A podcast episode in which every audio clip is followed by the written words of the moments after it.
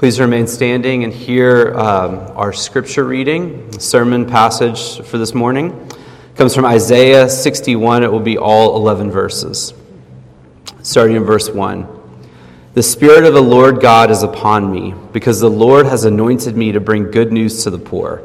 He has sent me to bind up the brokenhearted, to proclaim liberty to the captives, and the opening of the prison to those who are bound, to proclaim the year of the, year of the Lord's favor and the day of vengeance of our God, to comfort all who mourn, to grant to those who mourn in Zion, to give them a beautiful headdress instead of ashes, the oil of gladness instead of mourning, the garment of praise instead of a faint spirit, that they may be called oaks of righteousness, the planting of the Lord, that he may be glorified. They shall build up the ancient ruins, they shall raise up the former devastations, they shall repair the ruined cities the devastations of many generations. Strangers shall stand and tend your flocks, foreigners shall be your plowmen and vine dressers. But you shall be called the priests of the Lord. They shall speak of you as the ministers of our God. You shall eat the wealth of the nations, and in their glory you shall boast. Instead of your shame, there, there shall be a double portion. Instead of dishonor, they shall rejoice in their lots. Therefore, in their land they shall possess a double portion. They shall have everlasting joy. For I, the Lord, love justice. I hate robbery and wrong. I will faithfully give them their recompense, and I will make an everlasting covenant with them.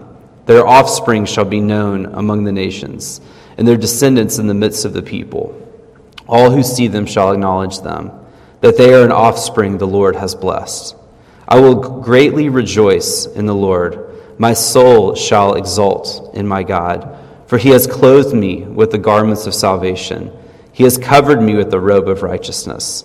As a bridegroom decks himself like a priest with a beautiful headdress, and as a bride adorns herself with her jewels. For as the earth brings forth its sprouts, and as a garden causes what is sown in it to sprout up, so the Lord God will cause righteousness and praise to sprout up before all the nations. This is the word of our Lord. Let me pray for us. Father in heaven, would you be with us as we hear um, this text taught? Lord, um, if nothing else, would you help us to fall more and more in love with you, thanking you for the Son that you sent us um, as a Savior of the world?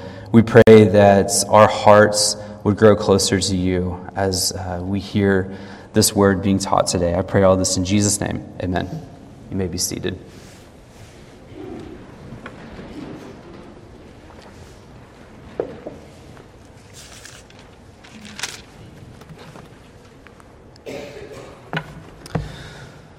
So it's around Christmas time, and um, in my family, growing up, that meant that for some reason that babushka dolls came out.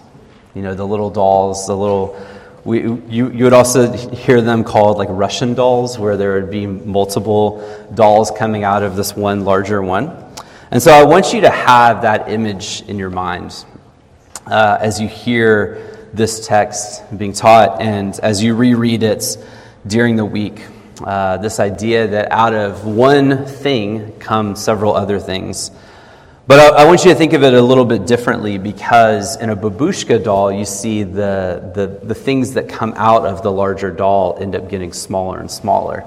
And so, if there's a way of thinking of a reverse babushka doll, where the more you open it up, the bigger it gets and the better it gets. Uh, that's what I want you to have in mind, it, as though there were bigger and better dolls that came out of it and things that, that show just how much greater and greater the promises of God are. The reason I, I say this is that Isaiah 61 is such a beautiful piece of prophecy uh, that our Lord gave us. And I'm sure many of you are familiar with it, but this is also what Jesus quotes in the synagogue uh, in Luke chapter 4. Um, at the beginning, really, of his public ministry that he quotes this saying that this is about himself. And so we get this, we, we have this hopefulness. And many people uh, during this time would have known that this was a prophecy about the Messiah. And so Jesus is telling the people that he is the Messiah, actually in his hometown. But the promises are even more lavish than that. God's love towards us is, is so lavish that it requires our whole world to be changed. Right? The world has been changed because of what God has done by sending his son, by saving the world, but then also doing so much more. And so, as we read this, I want you to think of the three things that we're going to look at today, which is that the, the lavish love of God changes our attitudes, so our internal way of relating to the world. It, it changes our external impact, so the way that we interact with other people, with our friends, with our neighbors, with our relatives. And then there is also a missional impact, the way that God is at work in the entire world is changed by way of Him sending His Son, by way of the Messiah coming. And so let's dig into this passage uh, to hear, particularly the first one is the attitudes or the inward impacts of this lavishing love. And this is going to be found in the first uh, four verses of this passage. Right? That the Spirit of the Lord, this is from verse 1, the Spirit of the Lord God is upon me because he has anointed me uh, to bring good news to the poor. That is incredible because of the fact that God is saying that he is primarily going to be giving the good news to those who are needy, to the poor. And that he will do something that no one else can do. He has sent me to bind up the brokenhearted. This is clearly only something that God can do, that can be supernaturally done, is that the brokenhearted can be bound up, that their hearts can be fixed. That's one of the amazing things that I share with students at UTSA and at Northwest Vista is that one of the things that you cannot receive anywhere else is through the love of Christ, that He can actually put your heart back together. Or thinking of Ezekiel, that he can take a heart of stone and make it a heart of flesh. That God actually has this opportunity, that Jesus has done this, that he has bound up the brokenhearted, and then that he casts open the prison to those who are bound, that he frees slaves, that he frees those who were once enslaved to sin, that are bound by the things of this world. That is good news in and of himself. And then Jesus continues to quote, to proclaim the year of the Lord's favor. Right? But then there is so much more that is here for us to dig into. Verse 3 that he grants to those who mourn in Zion to give them beautiful headdresses instead of ashes. The common practice in those days and in a lot of the Middle East is when you are mourning to put ashes on yourself, to, to, to robe yourself in black, right? That the Lord actually has this ability to give a beautiful headdress to those who are mourning.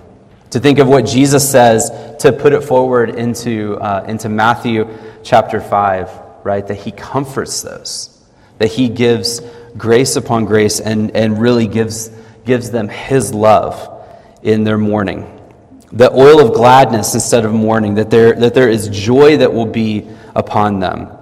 And then in verse 4, that he is actually going to allow these people to return to these ruined cities with the motivation to clean and repair, right? And in, in this passage, in this context, at this time, you had people that were enslaved, that were, in, that, that were occupied by other people that they, that, that they were longing for the day when they could return to their homes. But it's so much better than they had imagined, right? They returned to their homes after their occupation, knowing that the Messiah had not come yet, knowing that things would not be as, as they longed for. But they are looking forward to the day where they can see those former devastations and they can, and they can repair them. This is this puts into question this theological term, the already and not yet.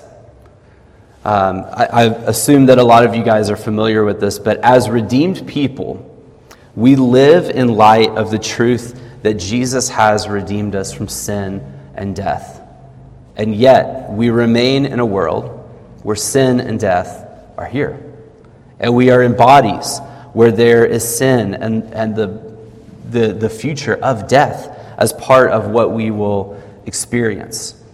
And so, in that, we, we do not fully grasp and we cannot fully understand and experience what is being said here in Isaiah 61. And yet, what, what is so beautiful and so amazing is those who have been captivated by the love of Jesus live as though things are better than they could have ever been before. That their life is so is, is much more transformed and is much more lavish than it was before. I love these two examples. First, the, the one of Paul. He has the thorn in his side, right? He has this thing that is, that is causing him to have a, a limp of sorts. And yet he continues in his letters. If, if you track it chronologically, the depth of his love to Jesus continues to grow even though he struggles physically. And, and I love the story of Joni Eareckson Tada, if you've ever heard of her. She, is, uh, she has been paralyzed for over 50 years from the chest down because of, of an accident of diving into, uh, I believe it was a lake, and, and severing her spinal cord. And yet, through that, she came to faith in Jesus, knowing that she would never walk again. And I love the story that she tells that there were many people that would come up to her as faith healers and people that, that would just say, Joni, you are going to walk. You, you, you will have a day when you don't have to deal with this pain and this, uh, this disability, this paralysis. Um, and she has constantly pushed, pushed people that, that come to her like that and tell her, My life is so much better knowing Jesus and not having been saved from this physical ailment. The physical things for her aren't the hope that she has. Her hope is in her heart being put back together. Is the fact that, that God has done something so much better than she can imagine, and she does not have the ability to do things with her physical body yet, but she longs for the day when it will be put back together. Knowing that, that these promises are for, a, are for a much, much further day ahead when Christ returns. That has so much more hope uh, for her than the ability to even take one step right now. And so may we remember this is what God's work is, that it's far beyond our capacity to do anything. That God must supernaturally work in the hearts of those who are here, the hearts of our friends and family, many of whom are, are far off. He is the one who does this work. We are simply left to praise him and simply left to beg of, of him to, to continue to do that work. No one has the ability to even give a garment of praise to someone who is brokenhearted. And honestly, for, for many of us, it's just, it, it's not necessary for us to do that. I find myself often, I, I want to be a very positive person. I want to be uh, a person who is happy most of the time. And I have to hold myself back from always trying to help people see the bright side of things or the happy side of things because oftentimes life is just sad and it's difficult. And we just need to sit in that sadness knowing that, that Christ is the one who truly brings joy for those who are struggling. Critics of this would say that there's something that, happen, that must happen externally. That God has to do some kind of healing, some kind of magical thing in order for us to, to really know that He is present. And we can say, but He has. He brought Jesus. Jesus is the one who was long promised for. When we read the, the scriptures, this lavish love was embodied in the person of Jesus. And so we have his word to, to lean upon to continue to dig in, to understand that He has set us free from sin and death and the power um, to, to, to take us away from the things that, that we would cherish. And His impact on the world continues to stretch around the world. The hearts of God's people are something that just continue to need to be plumbed. We must bask in the beauty of God's work. And it doesn't end here uh, because this passage isn't just about finding Jesus and hearing his words and, and hearing this quoted here, because Isaiah 61 actually motivates us to see the beauty beyond what we may even see here, that there are actually external impacts that God's people have. And so the clothing or the, out, the outward impact of lavishing are the second point here this morning. So the people of God, although varied and have, we, we all look very different, right? We come from different families, we come from different types of people. Um, we are designated and we are seen as united. God's people, um, even though we may dress differently, even though we might look differently, um, are seen as united through a couple of different things. I love in Acts chapter 11, the church of Antioch is called Christian because that's the only way that the people in that city could, could identify them. They were so united in how they spoke, and, and they used that term as, as, as kind of a mean way of talking about them that they're little Christs, that they're just like their, their Savior, Jesus Christ. I love in Mark chapter 5, a man is ravaged by demons and healed. And in verse 15 it says, And they came to Jesus and saw the demon possessed man, the one who had the legion, sitting there, clothed in his right mind. There was an external change that happened. But this little detail just shows that redemption sometimes actually means more than just an internal change that happens in a person's life. That there is something external that has changed in them. And the reason I say this and why it's important because it, it shows us so clearly that Christianity is not just this religion between me and Jesus, but it's something that we do together.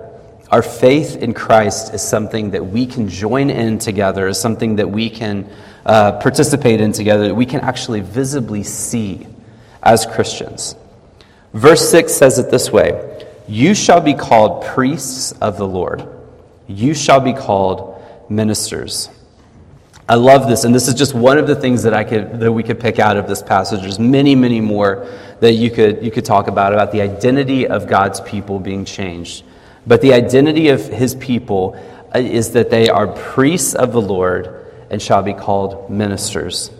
This is a promise that is fulfilled from Exodus chapter 19. I'm not sure if you're familiar with this, but this is after the people are led out of Egypt. After the, like as they are on their way, they are about to receive the law from God.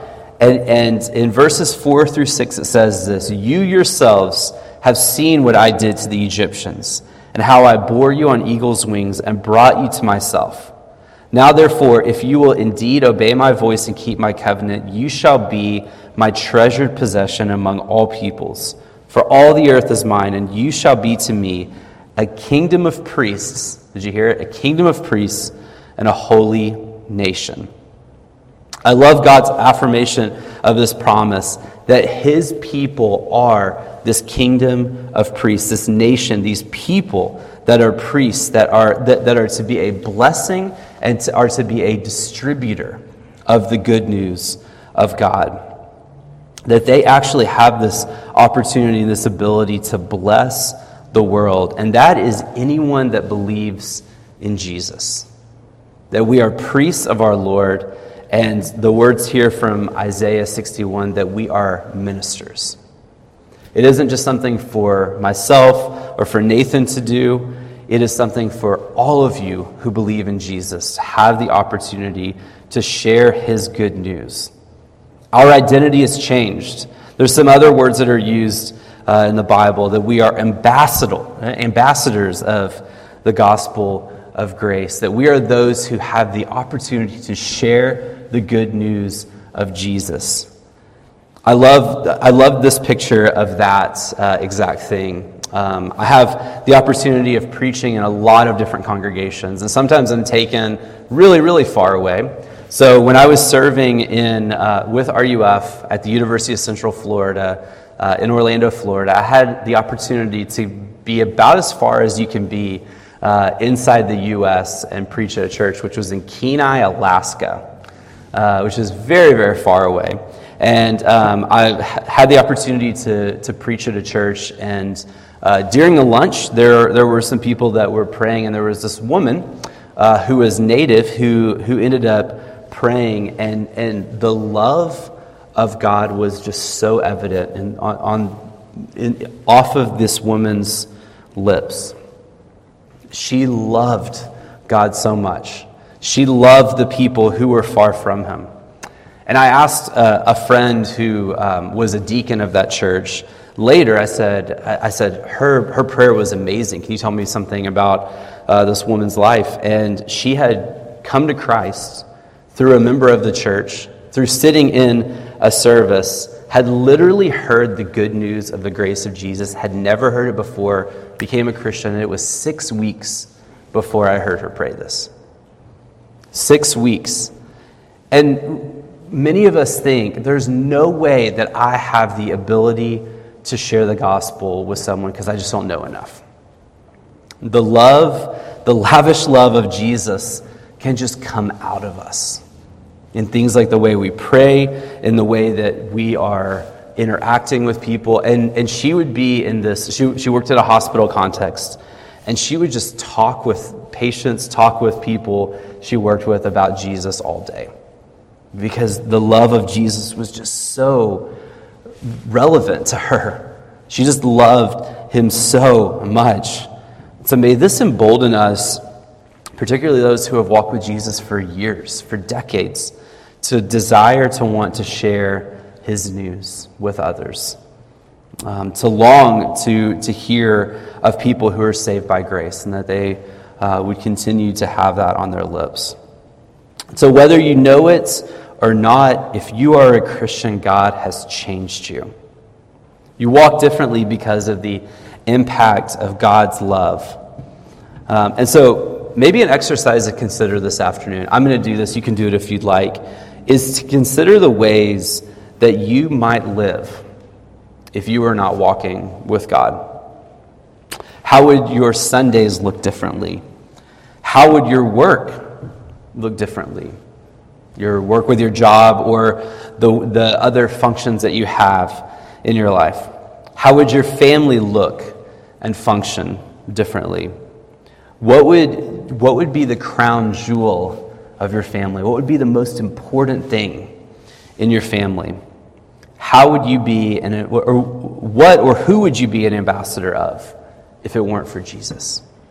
What would be the thing that you long for? And, and if you're not walking with Jesus, would you consider the ways that Jesus can be the most important thing and not something that is going to fail you constantly and is going to be frustrating? With an understanding of our identity and a reflection of our tendency away from God, would we be more warm toward our neighbors who don't identify with God? Those who struggle. Christian, you are a minister of the gospel, and by doing so, you cannot change anyone's heart. That is only something that God can do. He is the one who binds up the brokenhearted, He is the one who frees the slave. But may we be more warm toward those who do not identify with Him. Would we point our friends, neighbors, even enemies to the King of Kings, knowing that He is the one who, who, is, who, who has the ability to change the brokenhearted. Isaiah 61 does not give us some idyllic picture of the world, as though everything were great and easy and it, and it was comfortable to live in this world. And so may we be freed of this life of thinking that the world just needs to be a particular way in order to share his good news and just be willing to share it with others. The last thing I want to point out to you is the gospel impacts of lavishing. And this is taken really from the last four verses. I'm going to read them to you. For I, the Lord, love justice. I hate robbery and wrong. I will faithfully give them their recompense, and I will make an everlasting covenant with them. Their offspring shall be known among the nations, and their descendants in the midst of the peoples. All who see them shall acknowledge them that they are an offspring the Lord has blessed. I will greatly rejoice in the Lord. My soul shall exalt in my God, for he has clothed me with the garments of salvation. He has covered me with a robe of righteousness. As a bridegroom decks himself like a priest with a beautiful headdress, and as a bride adorns herself with her jewels. For as the earth brings forth its sprouts, and as a garden causes what is sown in it to sprout up, so the Lord will cause righteousness and praise to sprout up before the nations. These verses give us a picture of worldwide goodness. It's as though uh, God pushes us forward to the judgment day and shows us the goodness of His impact, that He will bring things together in His justice, that He is the good judge and that we can trust in Him, that He will give us an everlasting covenant. And we hear this, the, the words offspring multiple times, knowing that it is not physical generations, but actually generations of Christians who believe in him. That he, will, that he will marry them, that he will bring them into that marital relationship, and he will cause their lands to flourish. Listen very closely to, um, to verse uh, 10. The, the, this is the fullest expression of a, of a priest and it's found in Jesus, in the bridegroom himself. So, as a professional minister or as a minister of, of grace, as, as being a person who has been touched by grace, it is not all on us to lavish our love. God is the one, Christ is the one who changes his people's hearts, who is that perfect priestly role on our behalf.